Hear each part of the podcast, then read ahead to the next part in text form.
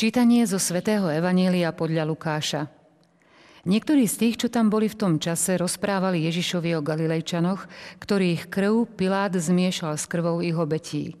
On im povedal, myslíte si, že títo Galilejčania boli väčší hriešnici ako ostatní Galilejčania, keď tak trpeli?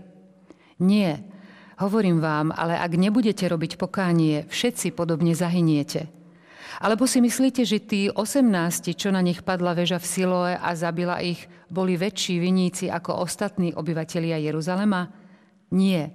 Hovorím vám, ale ak nebudete robiť pokánie, všetci zahyniete podobne. A povedal toto podobenstvo.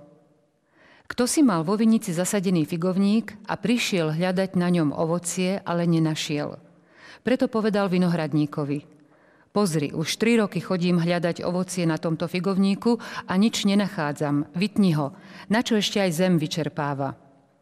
On mu odvetil. Pane, nechaj ho ešte tento rok. Okopem ho a pohnojím. Možno na budúce prinesie ovocie. Ak nie, potom ho vytneš.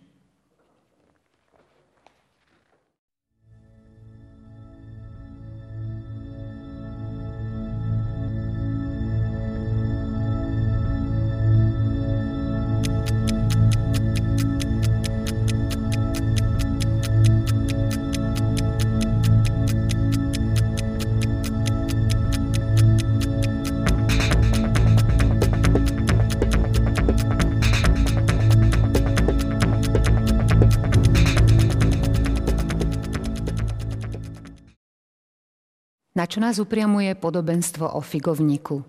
Prinášať ovocie, aké ovocie?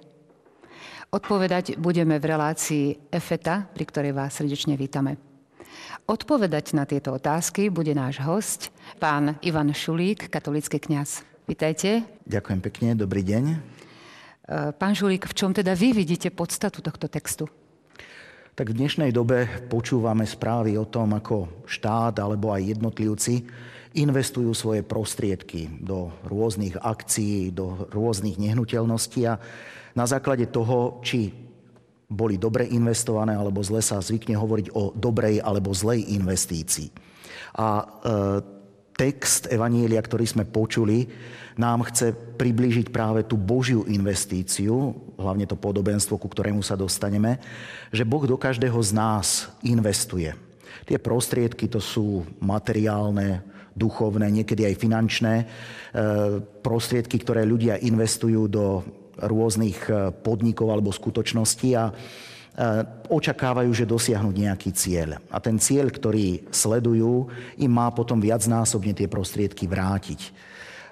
Takto funguje naša ľudská spoločnosť, to naše ľudské investovanie, ale my uvidíme, že to Božie investovanie je veľmi veľkorysé a že Boh v tej svojej investícii nepozná limity, je na jednej strane veľmi veľkorysý a ako uvidíme aj nekonečne trpezlivý. Pretože podstatou toho podobenstva o figovníku nie je ten majiteľ, ktorý sa dožaduje plodov z figovníka.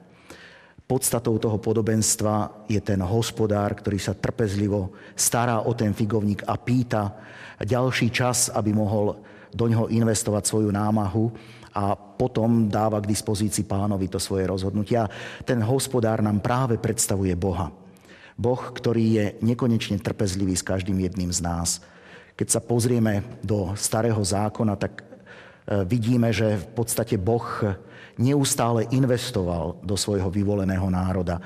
Investoval e, nekonečnú trpezlivosť a nekonečnú lásku do Izraela a Izrael nie vždy mu vracal to, čo Boh do neho investoval. A nakoniec tou najväčšou investíciou je jeho vlastný syn, ktorého poslal na túto zem kvôli každému jednému človeku.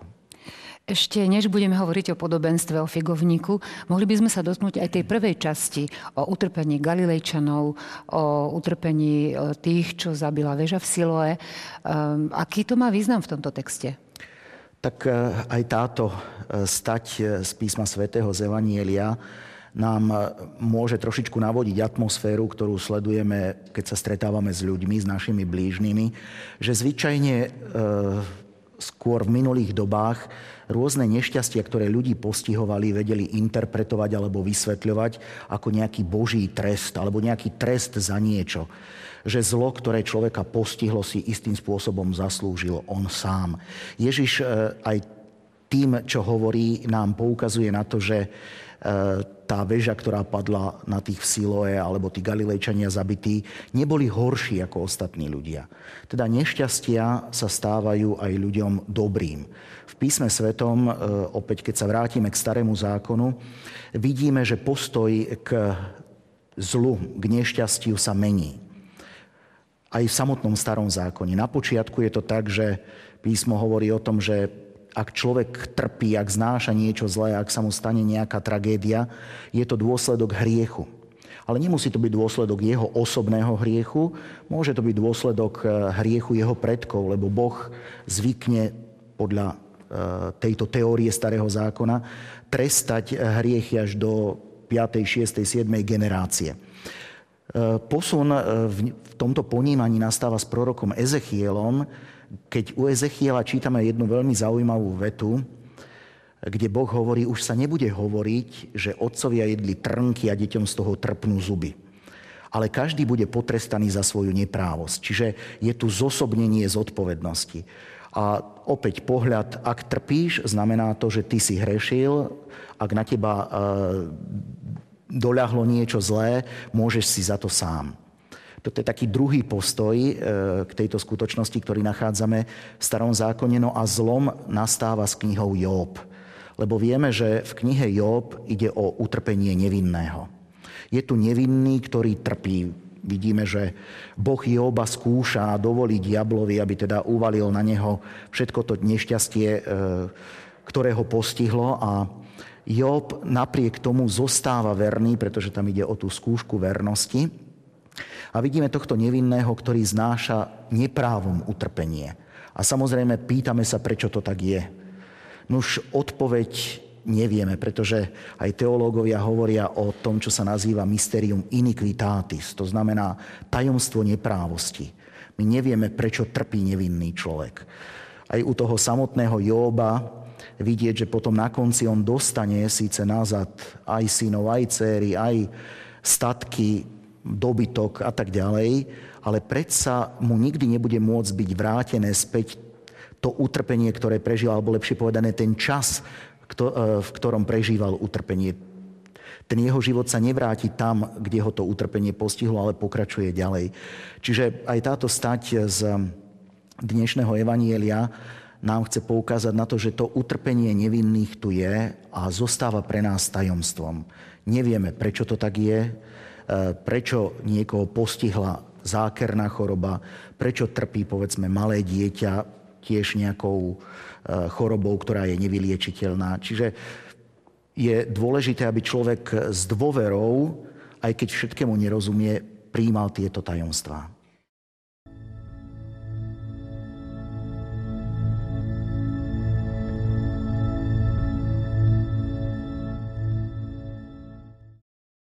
Kto si mal vo vinici zasadený figovník a prišiel hľadať na ňom ovocie, ale nenašiel.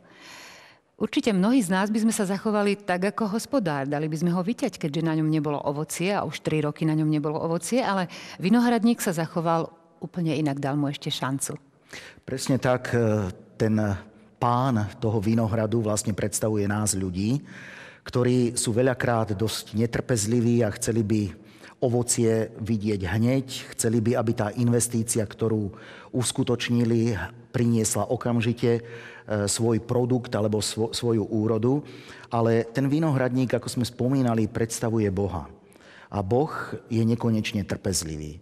Keď si spomenieme treba na podobenstvo o rozsievačovi, tak vidíme, že v tomto podobenstve o rozsievačovi rozsievač výjde a seje a počúvame, že seje na kraj cesty, seje do krovia a tak ďalej. Keby to počúval, alebo keď to počúva nejaký polnohospodár a zamyslí sa nad tým čiste odborným pohľadom, tak povie, no tak tento rozsievač nie je rozumný rozsievač. Lebo siať na kraj cesty, siať do trnia nie je rozumné. To by jednoducho polnohospodár neurobil. Ale Ježiš týmito podobenstvami nechce dávať návod zahradkárom. Ježiš chce tým jedným aj druhým podobenstvom poukázať na to, ako koná Boh. A Boh je naozaj veľkorysý. On je tým rozsievačom, ktorý to semeno hodí aj na kraj cesty, čo ak sa aspoň čosi, aspoň trochu uchytí v, e, v srdci človeka. To isté je aj pri podobenstve o figovníku, že Boh trpezlivo pristupuje ku každému človeku a čaká. Čaká na zmenu jeho života, čaká na to, že priniesie ovocie. A vlastne o to ide, aby figovník priniesol ovocie. Figovník je vlastne, alebo predstavuje človeka ako takého a každý človek by cez svoj život mal prinášať ovocie. Takže Boh je s každým z nás trpezlivý. Určite, určite. To znamená, že v tomto tkvie význam tohto textu podobenstva? Aj v tomto, teda chce nám podobenstvo poukázať na to, akým spôsobom Boh pristupuje k ľuďom, že má úplne iné kritéria, úplne iné e, spôsoby, ako zvykneme mať my ľudia, že tá Božia logika sa vymyká z toho ľudského chápania, to je jedna podstata tohto podobenstva. A druhá podstata toho podobenstva je aj v tom, že ten figovník, ktorý predstavuje každého človeka, má priniesť ovocie. Čiže ak Boh do mňa tak veľmi investuje, ak Boh má so mňou túto nekonečnú trpezlivosť, nuž by sa patrilo, aby som ja istým spôsobom tú jeho investíciu splatil. Teda aby som cez svoj život prinášal ovocie. Dobré ovocie. A ako zistí človek, ako investíciu dostal a ako ju má splatiť? Tak e, samozrejme, každý dostáva iné dary od Boha, pretože on svoju milosť rozdeluje, ako on uzná za vhodné. Samozrejme, každý z nás dostal nejaké talenty, ako ste spomenuli. E, dostáva od Boha zdravie, dostáva od Boha e, mnohé iné veci a má priniesť ovoci, ako sme spomínali. Otázka znie, že čo má byť tým ovocím. Ovocím kresťana, ako nám hovorí svätý Pavol v liste Galatianom, má byť predovšetkým láska, radosť, zhovievavosť, trpezlivosť a tak ďalej.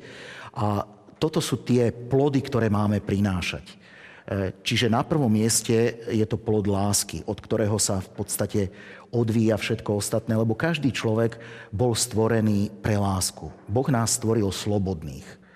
To je ten najzákladnejší dar, ktorý sme od Boha dostali, že sme slobodní. Častokrát človek tú slobodu zneužíva a ľudia sa pýtajú, že ako sa Boh vôbec na to môže pozerať, ako sa na to díva, prečo nezasiahne. Nož Boh stvoril človeka slobodného, a človekovú slobodu rešpektuje. Prečo nás stvoril slobodných? Stvoril nás slobodných preto, lebo nás stvoril pre lásku.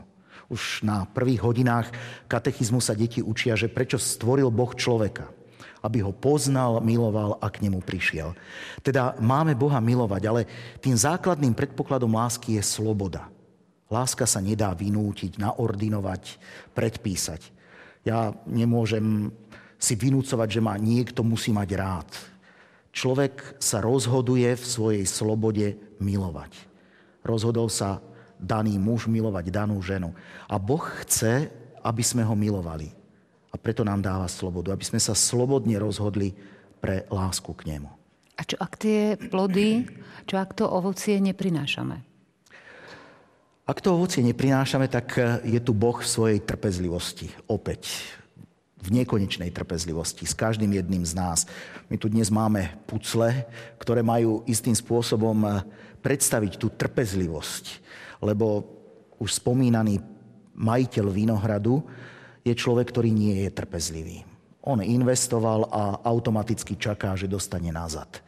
Kdežto vinohradník prosí ešte o ďalší čas a trpezlivo sa stará o daný figovník.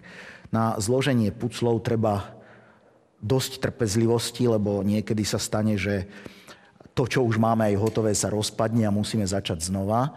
A toto je možno eh, aj takým eh, symbolom toho, že aj my by sme mali byť podobne ako je Boh s nami trpezlivý, trpezlivý s našimi blížnymi.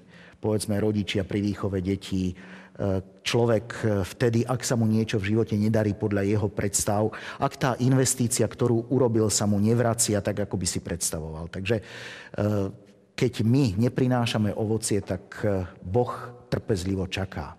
Len to obdobie toho čakania sa jedného dňa skončí. Čiže je, je na nás, na tom figovníku, aby sme začali vnímať tú starostlivosť hospodára a snažili sa prinášať dobré ovocie. Otázkou samozrejme potom je, čo je to, to dobré ovocie, ktoré máme priniesť.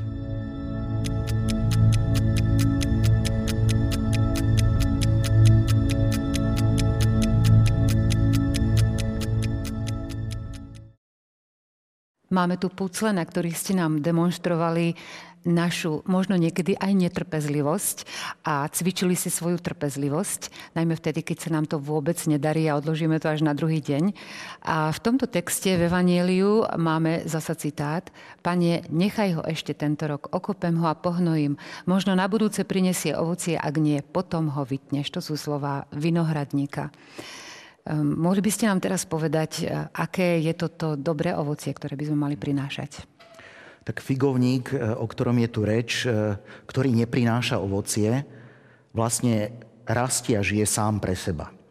Kdežto figovník, ktorý ovocie prináša, rastie aj pre ostatných, pre tých, ktorým sú nasmerované plody, ktoré sa na ňom urodia. A tak je to aj s človekom, že človek môže žiť pre seba, ale môže žiť aj pre druhých.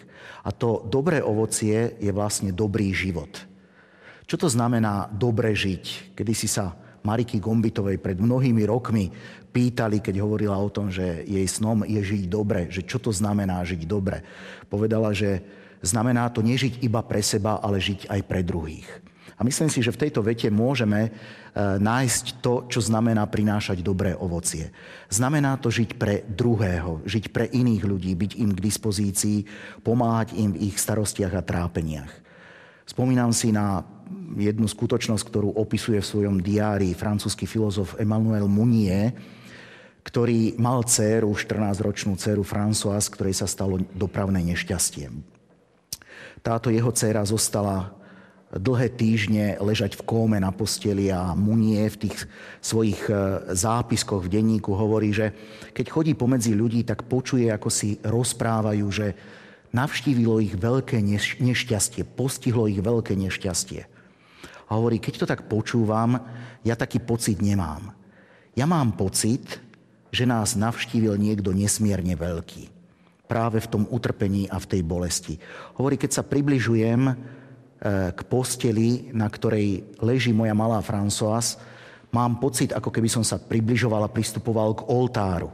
A keď sa dotýkam jej rúk, mám pocit, ako keby som sa dotýkal premenenej hostie. V tom jej utrpení nás navštívil niekto nesmierne veľký. Munie aj cez trápenie svojej céry žil pre niekoho iného, žil pre druhého.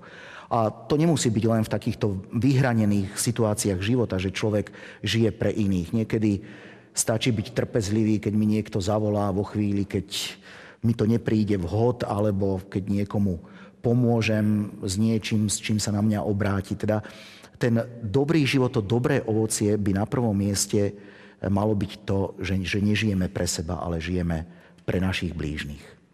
Pán Ježiš nás v prvej časti tohto textu vyzýva k pokániu. Hovorím vám, ale ak nebudete robiť pokánie, všetci podobne zahyniete.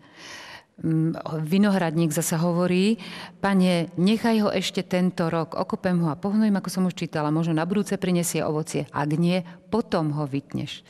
To znamená, že tieto dve časti spolu súvisia. Hovoria o tom, že náš čas na zemi je obmedzený a hovoria o tom, o odporúčaní pána Ježiša. Robte pokánie. Presne tak, ako ste spomenuli, náš život je obmedzený, e, smeruje k bodu, kedy prejdeme z časnosti do väčšnosti a len ten časný život je pre nás príležitosťou k tomu, aby sme prinášali ovocie, teda aby sme na tú Božiu investíciu náležite od, odpovedali. Samozrejme, e, máme k dispozícii čas. Boh nám dáva k dispozícii čas. Je na nás, akým spôsobom tento čas použijeme. Spomínam si na bývalého amerického prezidenta Jima Cartera, ktorý už ako americký prezident rozprával o tom, že kedysi, keď bol študentom na vysokej škole, e, skladal skúšku z atomovej fyziky. A prišiel na skúšku, ktorej sa všetci báli a profesor, aby trošičku tak e, ten strach a to napätie nejakým spôsobom odbúral, tak mu dal možnosť, aby začal tým, čím sám chce. Čiže dal mu, aby si on sám zvolil tému, o ktorej chce hovoriť. A Carter hovorí, tak samozrejme som začal tým, čo som považoval za najlepšie naštudované, o čom som si myslel, že to najlepšie ovládam. Ale už po pár vetách sa ma profesor dvoma, troma otázkami na niečo spýtal a dal mi pochopiť, že aj z toho, o čom som si myslel, že to viem veľmi dobre, v podstate viem pomerne málo. A potom mi dal ďalšiu otázku a pýta sa ma s celkovým prospechom, ako stojíte tak hovorím, je nás v ročníku cez 800 a ja som v tom poradovníku na 38. mieste. Povedal som to s takou tou určitou hrdosťou a čakal som, že ma profesor pochváli. A miesto toho prišla ďalšia otázka a pýta sa, a čas, ktorý ste mali počas semestra k dispozícii, využili ste naozaj dobre? A bývalý americký prezident hovorí, už musel som priznať, že to tak nebolo, že som ho nepoužil a nevyužil náležite a dobre. A končí svoje rozprávanie tým, no a potom prišla posledná otázka, na ktorú neviem ani dnes odpoveď. A prečo nie? Čiže aj my sme v, tejto, v tomto časnom živote, máme k dispozícii čas, ktorý nám Boh dáva na to, aby sme prinášali to dobré ovocie a je na nás, aby sme ten čas využili. Lebo raz na tú otázku, prečo sme ho dobre nevyužili, prečo sme neprinášali Božie ovocie, nikto z nás nebude môcť a vedieť dať uspokojivú odpoveď. Teda väčnosť, ku ktorej smerujeme, žijeme už dnes.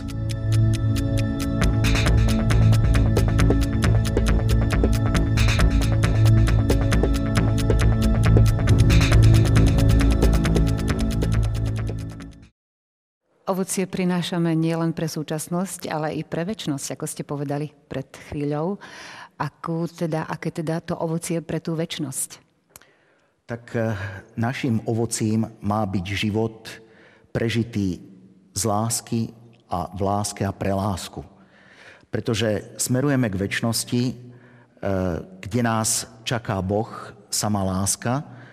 Boli sme pre túto lásku eh, stvorení a človek bol pozvaný k tomu, aby miloval.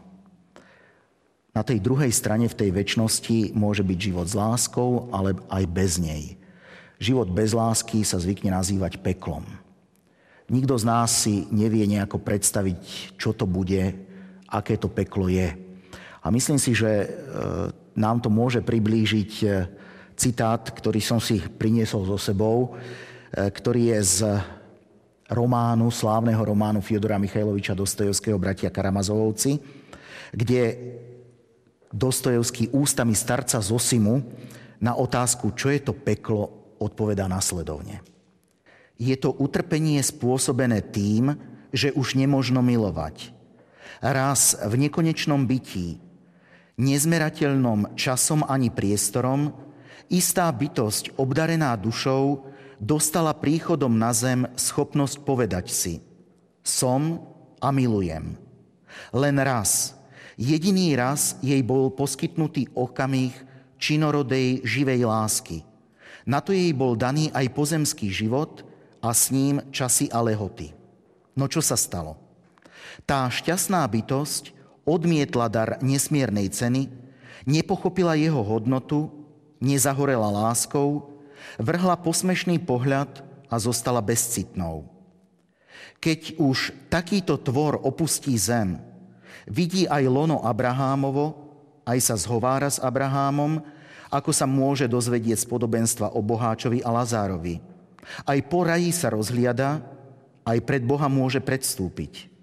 Ale práve v tom je jeho trízeň, že pred Boha predstúpi s tým, že nikdy nemiloval, že sa stretne s tými, čo milovali, ale on ich láskou opovrhol. Lebo už jasne vidí a sám sebe hovorí, teraz som konečne dospel k poznaniu a hoci dychtivo túžim milovať, moja láska už nebude hrdinstvom ani obeťou, lebo skončil sa môj pozemský život. A nepríde Abrahám, čo len s kvapkou živej vody. To znamená znova s darom pozemského života, bývalého a činného, aby ochladil plameň túžby po láske duchovnej, blčiaci vo mne teraz, keď som ňou na zemi opovrhol. Nie je to už života a ani času viac nebude. Rád by som svoj život položil za iných, ale už nemôžem, lebo skončil sa ten život, ktorý som mohol obetovať láske a teraz je medzi oným životom a týmto bytím bezodná priepasť. Teda Boh povolal človeka k životu, k životu láske. A preto máme, aby sme milovali a aby sme prinášali ovoci lásky len tento časný život. Prinášať ovocie lásky, ak sa nám to nedarí, máme k dispozícii pokánie, v ktorom môžeme vyznávať nielen to, čo sme priniesli, aké ovocie, ale aj napríklad, čo sme nepriniesli. Pôstne obdobie je časom, aby sme vykročili a začali konať pokánie. A prinášali dobré ovocie. Presne tak. Ďakujem, pán Šulík, za vašu účasť, za vysvetlenie. Vám želám, milí televízni diváci, aby ste prinášali veľa ovocia. Ďakujeme za pozornosť a tešíme sa na stretnutie opäť. Dovidenia. Dovidenia.